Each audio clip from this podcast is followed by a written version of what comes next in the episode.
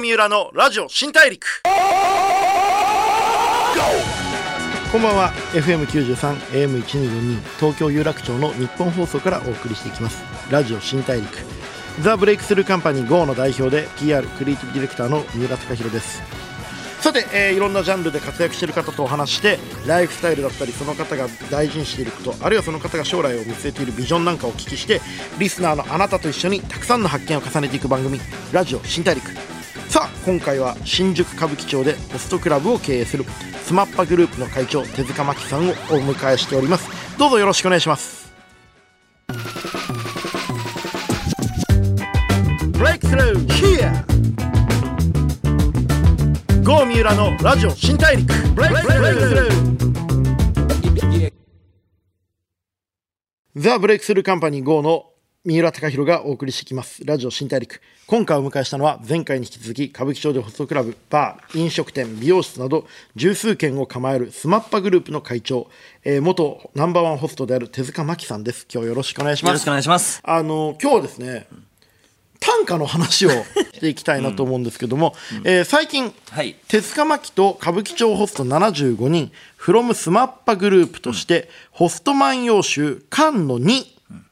えーコロナかもだから会わない。好きだから。コロナ時代の愛なんてクソというサブタイトルの、はい。コロナ時代の、まあ、ホストの愛とか暮らしとかを描いた、ホストの方々が書く短歌の本を、えー出版されました、おめでとうございます。ありがとうございます。これはい。なんで短歌なんでしたっけ？えっと、第1弾が出たのが、去年の、はい。えー7月6日、サラダ記念日なんですはいけど、もともとその2年前から、歌会っていうのをずっとやってたんですね。はいはいはいはい。でそもそももっと話を遡ると、はい。ずっとやっぱりそのホストたちに教養を身につけてほしいっていうことをずっと言っていて、はい。えー本を読め映画を見ろと言ってと、はい。だけどなかなか読まないと、はい。だったらもうあのじ実際に本屋作ってしまえと、はい。そしたら読むんじゃないかと、はい。でも本屋を作ってもなかなか読まないと、ん。じゃあまず本を持つことから始めようと。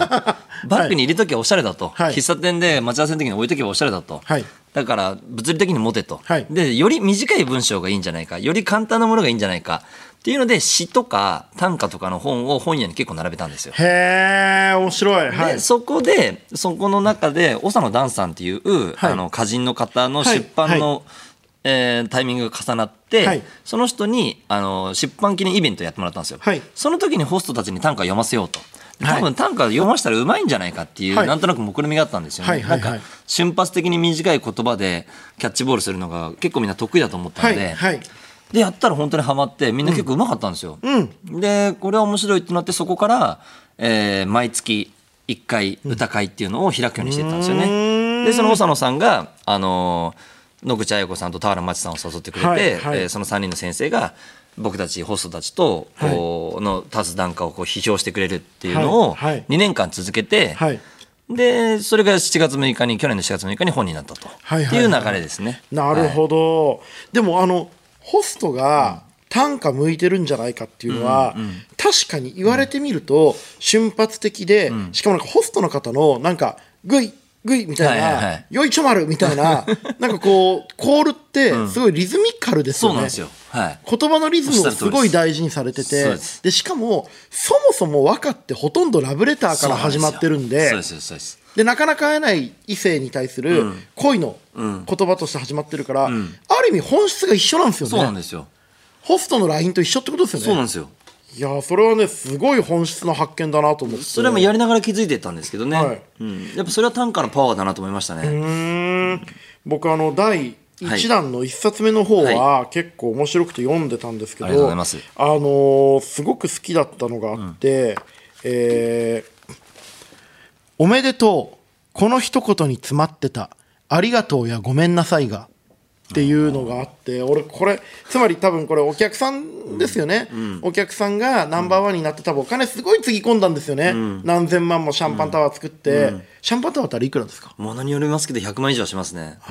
だからまあ何百万なのか1000万なのか多分使ってナンバーワンになったんですよね、でその時にきっとその人に「おめでとう」って一言言ったんだけどその「おめでとう」の中には今まで私に優しくしてきてありがとうとかこう大事な日に行けなかった時はごめんねとかそういうのが全部入ってるっていうのがめちゃめちゃグッときて これはねいいなと思いましたね、そうなんですよね。これいい本ですよね。なんかパラパラ読んでると、つまりそのこれ僕一番好きな小説家が僕、はい。村上龍なんですね、日本人で、で彼の言葉でその人間にとって、あこれちょっとあの失礼な差別的な言い方なんですけど、まあ、そういう言葉があるっていうことでご紹介したいんですけど、人間にとって最もこう最後の職業、何もかもできなくなった人間が最後に残された職業が売春婦と小説家だって言ってるんですね。でこれ別に売春婦を悪く言ってるわけではなくて、その最後は自分自身を売るしかないっていうものもない、こう行動もない。自分という存在を売るには体を売るか心を売るかのしかないっていう意味で、そういう意味ではすごく文学っていうギリギリ追い詰められた人間の魂の叫びと、ある意味で言うと特に今コロナ禍のタイミングでお仕事したいけどしにくい、また一般の方からちょっとこう違うものとして見られるホストの方々っていうのは、ある意味存在が文学的ですよね。そうなんですよね。うん、すごいね、これは発明だなと思います。だから第2弾は本当にそのこれ第1弾が出たのが7月なので、はい。もう6月ぐらいから12月ぐらいまでの間に読んだもう本当にまさにコロナ禍に読んだものだけ集めたのが第2巻になるんですよ、うーん。あのどうでした？コロナのタイミング歌舞伎町にいらっしゃってどうですかね、はい。そこまで周りの人たちが思うよりも歌舞伎町の人間たちはたくましかったですけどね。あのーもう別にもともと差別的な目で見られることにはもう慣れてる人間たちが多いの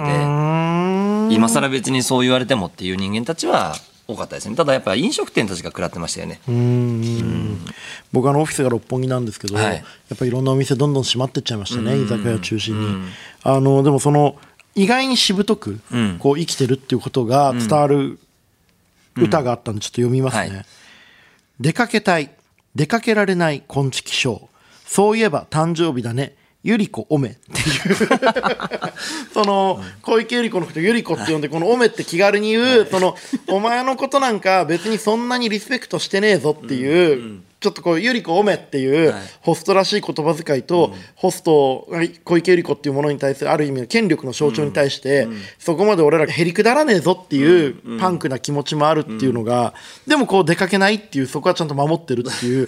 これもねすごいいろんな意味があって面白いですよね。いいなって思いましたね。あの選挙の時にゆり子に入れてるやつがいてたんですよ。はいはいはいはい。こんなに批判されてるのなんでって僕聞いたんですよ、はい。いや来年オリンピック見たいんでって言ってたんですよね。はいはいはいはい。前向きだなと思いましたね。今よりも来年のオリンピックなんだと思って。お前今この人がどんだけ俺らに攻撃してるか分かってんの？みたいな。そうですそうです。面白いですね、でもホストの方々これ、短歌は書く時とかって、あの例えばね僕高校の時とかって、そのちょっと不良というか車に構えてるやつって、やったら楽しいのに、やらないみたいなところもちょっとあるじゃないですか。ね。これ皆さんなんか面倒くせえとか、はい。なんで俺がそんなことやんなきゃいけないんだよってなんなかったんですか、いやめっちゃなりますよ。ゴミ拾い。もなりますよね。うん。めっちゃそうです。ゴミ拾い介護、ねうん。短歌、読書、全部ある意味避けてきたことじゃないですか。もうそうです。それそれがやりたくないから俺らホストやってんだって言われましですよね、はい。それって、はいああの本当同じで、僕も博報堂って大手の広告代理店でクリエイターやってる時、遅刻する、はい。経費切るの忘れる、あもう投げっぱなしになる、はい。机汚い、人のなんか道具勝手に使う、はい。最低の人間だったんですよ、はい。でも成果出してるから文句ねえだろって思って生きてきたのが、はい。はい。会社作った途端、経営者になると皆さん、あのーちゃんと朝時間通りに来て 挨拶ちゃんとして、君なんで経費入れてないんだみたいな、みんなでいい会社にしていこうとかもうわけわかんないんですよ。でもでもそれも僕自身も分かるんですよ、そういうのやりたくないから俺電通辞めて GO に来たんだよ、ADK 辞めて GO に来たんだよってみんな思うんですよ、そうだよなとか思いながら、この本来それを避けてきて、野原というか、はい。こうある意味野良犬として、こう生きていくって決めたからホストやってる、はい。クリエイターやってる、はい。でもその人たちにルールを守れとか、こう世のな世のため人のためになることをしろとか、学べって、ちょっとハードル高いじゃないです高いかですめっちゃ。これどうやってマネジメントしてるんですか？強制です。いや一歩目は強制ですね。はい。一、回やってみろっていう信頼関係はやっぱありますね。一回やってみてそれでどう思うか。であとは自分がやらなくてもいいからうちらの組織としてはやるんだ。って言い方にするとかですかね、あとはダサいことをするなっていうのは結構言ってて、はいはいはいはい。もうダサいこととかっこいいことでまあなんとなくその気取って自分がこう自分勝手にやることがダサい。じゃあうちの会社でみんなで短歌をやるってなったら、じゃあまあそれにあんなのはダセいから参加するなっていうようなのはダサいけれどもやりたいやつやればっていう空気にはなってる。俺はなんかもう向いてないからいいやみたいなやつはもちろんいるんですよ、それはそれで別にいいと、みたいななんか空気感にはなんかなってますね。うんなるほど、そのまあ一回やってみてよって言えるリーダーと現場の人間の関係性は実はすごい重要ですよね、だって適当に決めてるわけじゃないですもんね。そうですそうです嫌だって言われるのも分かってるし本当はやりたくないっていうのも分かってんだけど、考えて考えて、でもきっとやった方がいいと思うからやってみてよだから、そこは試してほしいっていう信頼関係ですよね。あとは僕が言うことは基本的に今は金儲けになることじゃないよってのははっきり言ってます。もう10年後にやっといてよかったと思うからっつって、俺もやっぱ高校の時の先生とか中学校の時先生が言ってたことが今になって生きていくんだよっつって、それはもう一応聞いといてお願いだからっていう本当のお願いですよね。貸し1みたいになります。はいはいなるほど。一回やっといたんじゃない 社員が手塚さんに貸し1になりますね。でもその社員のためなのに。そうです面白いな、でもそれくらい一回こっちが経営者として逆にリーダーなんだけど一歩引いてあげるっていうことなのかもしれないですね。彼らはやっぱり今の金儲けをしたいからこそ飯商売やってるんで。なかなか難しいですよね、あの歌をねこう短歌を書くのが、うまいホストと、そうじゃない方いると思うんですけど、うんうん、それとあのホストとしての実力ってけん、関係あるんですか？いや全然関係ないように思ってたんですけど、はい、関係ないと思ってたんだけど今年の年間ナンバーワンのやつが、はい、その第1巻で出た、はい、もう結構短歌が上手な「おにぎり1個の悔しさよ」とか前借りをこうしておにぎりを1個悔しさとか、後輩にタメ口聞かれて「お、おざます」っていうとかっていうとこあるんですけど、売れない苦労を歌ってたやつが、そっからどんどん短歌も上手くなってって、1年後に何番になっちゃったんですよ。マジっすか？はい。もう年間1番なんですよね。だからそいつの歌もどんどん成長してるんですよ歌も成長してホストとしても成長してるってやつがいて。それって、はい、才能あるから、うん、頭がいいとか言葉の力が強いから、うん、短歌やっても、うん、ホストやってもよかったのか、ホストとして活躍することと、それを言葉として短歌で吐き出すことが、ある意味訓練になって結果伸びていったのかどっちなんですかね？前者だと思いますね。もともとだったと思いますねもともとやっぱ言葉の力がある方なんですね、だとでそれが鍛えられた、うんうんでやる気にも多分つながっていった。でもそれって逆にね短歌うまいやつは意外に現場でも勝てるってこと分かると周りの人も頑張ろうってことだと思いますけどね。いいっすよね、うんうん、なんかあのー、手塚さんで言うと、はい「裏読書」っていう本があったりとか、うん、結構その文学、はい、アート教養に対してすごく重要だってお考えじゃないですか、はい、これって他の歌舞伎町の世界にはない考え方ですよね。全くないと思いますね。これなんでそう思い始めたんですか、なんでなんですかね。うん。でもやっぱり理由がないぐらいそっちの方が面白くないですか、うん、ビジネス的にこう今儲かった儲かってないかっていうことよりもやっぱりこう100年200年続いてきた文化に触れて、うん、でその文化に触れることによって自分自身がどんな人間にこう変化していくのか、うん、何か例えば何かだけに詳しき俺でいて別にそれを別に俺が語らなくてもいいわけじゃないですか。でも自分がそれこそさっきね皆さんが言ってたみたいに実際に体感してそれをこうどう実現するかっていうことは、僕というフィルターを通した時に変わるわけじゃないですか、だからなんかその重要性の方がなんか比べ物にならないというか、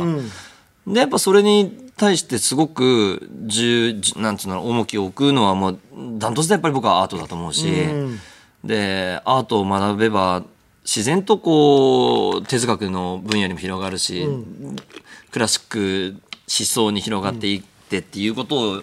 にこう寄り添いながら生きていくこと以外に生きていく魅力ってあんまり感じないですけどね。そうですよね、うん、いや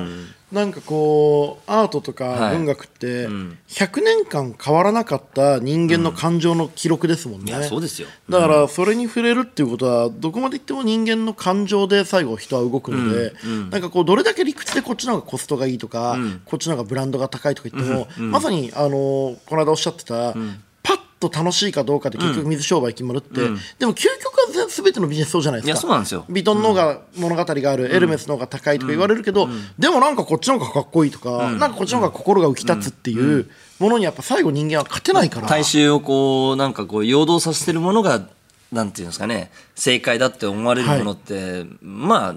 ギャンブルと一緒ですよね、はい、だからその人間の感情とか人間の好き嫌いみたいなものに響く何かっていうのがどうしようもないくらいあるからあれらは残ってるわけであって、それをまあ現場で人間としてこう人の気持ちをまあある意味奪う商売をしている意味では絶対プラスになりますもんね。いやと思いますけどね。ならないわけがないんだよな、いや面白いですね。でもそうやってこう教養とかアートみたいなものを教えながら、まあ、ちょっとやんちゃだった子供のはい方々とか、こう他ではなかなか一般のビジネスはやるのは嫌だとか、あるいはなかなか受け入れられない方々を、そういった方々の人生を背負っているってことについて、こうどういうお気持ちで今お仕事されてるんですか？あ面白いですよね。なんかみんなね個性があって優しいです、その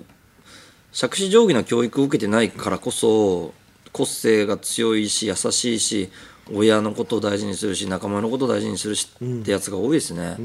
でその短歌を読ましても本当にやんちゃなやつがしみるの読んだりするんですよ。それはお客さんに対してもそうだし親に対してもそうだし、なんかすごくみんな優しいですね。ただ言葉があんまり上手じゃなかったりとか、態度が上手じゃなかったりするだけなんですよね。そういう子たちがなんかこう柔らかく自分がこんな感じでもいいんだっていうふうに生きていってくれたらすごくいい社会だなと思いますけどね。どっかで今までずっと見てきても所詮水商売だって気持ちが拭えないで、結婚しなきゃとか、就職しなきゃとかよよく言うのが夜を上がるとかって言い方するんですよ。上がるって言いますね、皆さんね。だから結局自分たちのことを卑下してる人が多いですよね。下にいるって思っちゃってるんですね。うんだからそれをいかに払拭させるかっていうのが僕のずっとテーマなので、うん。僕自身もやっぱそう思って生きてるんで、なんかそこが彼らがそう思ってくれるといいなと思いますけどね、うん。まあ、それがもう本当にそのために生きてると言っても過言ではないと思います僕は。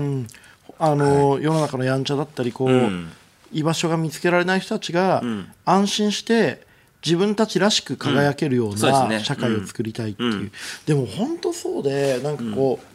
分かりやすい優しさ以外認められないみたいなところちょっとあるじゃないですか、好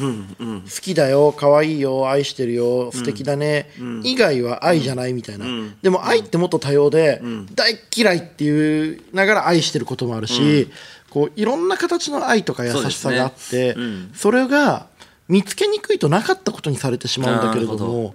こうその人とかそのものとかその街とかの、一見するとわからないんだけど、実は奥底にある優しいっていうことを、こう積極的に見つけるみたいなことをもっとできたらいいのかなと思いますね。うんみんなでもそういう部分に触れてるからこそ生き延びられてると思いますけどね。面白いですね。こう、ホストの仕事をやってて、一番学んだことって何ですか？どうですかね。やっぱり人じゃないですかね、働いてる人間たちもあのお客さんも本当にいろんな人がいるし、その自分がこう思ってたなんだろうな人の種類を想像する以上にこう幅を広げてくれたし、ホストの業界にどっぷり使ってた20代の後に結構こう歌舞伎町の外に出ていろんな人と触れ合うようにしたんですよね。でもやっぱり歌舞伎町の中にいて20代の時にどっぷり使ってた時のお客さんやホストの人たちっていうのはめちゃめちゃ今考えても濃いなと思いますね。だからその恋っていうのはさっきも言った多分い上手に言葉で表せるぐらいグレートな人間たちではないんですけど、なんかこう人として憎めないし素晴らしい人間たちが多かったなっていうところがやっぱ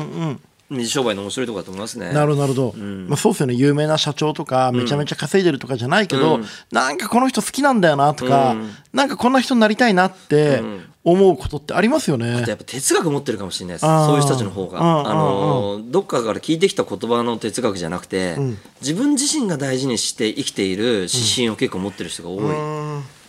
自分の言葉自分のオリジナルの哲学を自分の仕事や暮らしの中で見つけられてるってことですよね。ああ面白いな、でもこうなんか自分なりの哲学を作るって、まあ、若い人とかってすぐこう借り物の言葉とか、世の中のこう流通してるものにこうすぐこう手がそうですね。伸び伸びがちですけど、本当は哲学とかってもちろん最初は誰かの言葉を大事にしててもいいと思うんですけど、どっかでこう自分の発見がないと、借り物だけでは長くやっていけないって感じありますよね。うん体感がやっぱ大事じゃないですかね若い時は、今でもこれからこう手塚さんがいろいろビジネスを展開されてきた中で、次こういうこと仕掛けたいとか、今後こういうことをやっていこうと思ってるっていうものがあったらお伺いしていいですか、まあ、基本的にはなんかこう目標があってずっとやってきたわけじゃないので、まあ、やりながら展開をしていくっていうこと、で、あのー先月本も出させてもらったんですけど「はい。新宿歌舞伎町」っていうやっぱりこう、はい。地元に対する愛っていうことは、はい。ものすごくどんどんどんどん強くなってきてるんですよね。はい。でさらにあますますこう世代が入れ替わった歌舞伎町の今も面白くて、はい。もっともっと歌舞伎町のことを知りたいなと思っている今、はい。で歴史もやっぱり大事にしていきたいと思っていて、あのー歌舞伎町ってクラシック喫茶、まあ、ジャズ喫茶みたいなクラシック喫茶が結構こう流行ってた時期があったんはいですよ。はい。でその文化をちょっともう一回再興させたいなっていうのを今ジャズ喫茶クラシック喫茶。そうです。はい。でなんか、まあ、クラシックはずっと僕耳が悪いって言ったら変ですけど聴覚認知があんまり強くなかったのが音楽に触れる人生をほとんど歩んできてなくて。そうなんですか。だからまあ視覚の文学とか映画とかの方が強いんですね。そうでここ数年やっとクラシックに少しずつ、なんだろうな勉強し始めてて、のタイミングで自分自身も聞きたいなと思いつつ、クラシック喫茶とかをやっていこうかなっていうのは最近ちょっと思ってますね。うんなるほど、はいい、やクラシック喫茶でもそうですよね。ある意味クラブあの音楽のクラブとかと踊るし、密になるけど、ある意味ちょっと座って音楽を聴きながら、こう自分と向き合うみたいな意味ではそうですそうです。結構大事かもしれないですね、意外に合うかもしれないですね。ぐらいですかね最近なんか。っていうかもう今日思っただけなんですけどそれ。あいやでも面白いと思いました。いやなんか、こう世の中ってあの自分と向き合う時間がすごい少ないじゃないですか。ね。うん。スマホによって自分のこう連絡がどんどん来て、自分について考える時間がすごい少ないんで、そういう意味では歌舞伎町みたいな、ものすごい騒がしい街で、自分のことを見つめるお店ができるっていうのは、なんかいい感じがしましたね。そうですね。歌舞伎町は別になんか本当になんか自分との過去も未来も関係ないんで、それがやっぱ次の日にあいつになんであんなこと言われたんだろうとか、俺なんであんなこと言ったんだろうって、すごくそういうふうに次の日に思えることが本当の自分に近づく気がするんですよね。うんうんうん、そうですね。うん、なんか、うん、そういう意味では歌舞伎町はいい街だと思います、僕は。はい。今あのお話聞きながらちょっとまだ読めてなかったんですけど、はい。新宿歌舞伎町幻冬写真書、人はなぜ夜の街を求めるのか。これは新しい本ですけど、はいこれパッと今パラパラっと見ただけなんですけど、これ文学ですね。これ小説ですね。これ多分まだ読んでないんです、ごめんなさいまだ読んでないんですけど、はい。これ多分すげえ面白いと思う。なんかねちょっとちょっとドキッとするような文章がいくつかあったな。嬉しいですね。これ面白いんだろうと思いました今。ごめんなさいまだ読んでない、あとホストはタキシードで寝ていると思わせる仕事とか。ああ、そうありましたね。そそういうふうに見せるんですね、いやめちゃくちゃ面白かったです、はい。ありがとうございました。ありがとうございました。あの今度ぜひお店伺わせてください、はいぜひ。友達の女の子連れてっていいですか、はい、もちろんです。いつでも。ぜひよろしくお願いします。ありがとうございました、はい。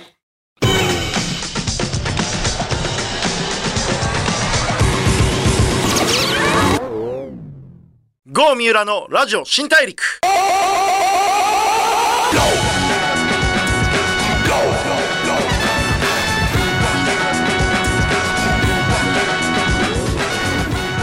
FM93、AM1242 東京有楽町の日本放送からお送りしてきましたラジオ新大陸。スマッパグループの会長元カリスマホスト手塚真紀さんをお迎えしてお話を伺ってきました。いかがだったでしょうか？あのものすごく教養のある人だしこうそれなりにその教養のない必要ないと思われたところですごく戦ってきた人だからこそ教養とか人間の本質に触れることの重要性をものすごく理解されている方だなと思いました。あのこう居住まいを正すというか俺もこう油断してこうダラダラしちゃいけないなって自分なりにこう自分のスタンス決めてやっていかなきゃいけないなって改めて思ういいお話をさせていただきました。あのホスト万葉集第2弾がですね出てますしあとあのちょっとお話もしました。幻冬写真書、えー新宿歌舞伎町人はなぜ夜の街を求めるのか手塚さんの本どっちもねすごくあの人間の感情がリアルに出てて面白い本なような気がしますのでぜひ見てください。あのーホスト万葉集巻の2から僕が最後に一番好きな、えー短歌を紹介させてください。夜の街。外から見るか内から見るか。正義はどこにもない。自分で決めろ。という、えー多分歌舞伎町のホストの方々。そしてこの国に生きるいろんな現場で生きてる方々たちの思いが、えーすごく切り取られてる言葉なんじゃないでしょうか。でこういうこうリアルだからこそ短歌っていう五七五七の形だからこそ伝わるリアルな思いみたいなのがすごく出てる本です。ぜひ手に取ってみてください。それでは次回も一緒にたくさんの発見をしていきましょう。ラジオ新大陸お相手はザ・ブレイクスルーカンパニー GO の三浦貴大でした。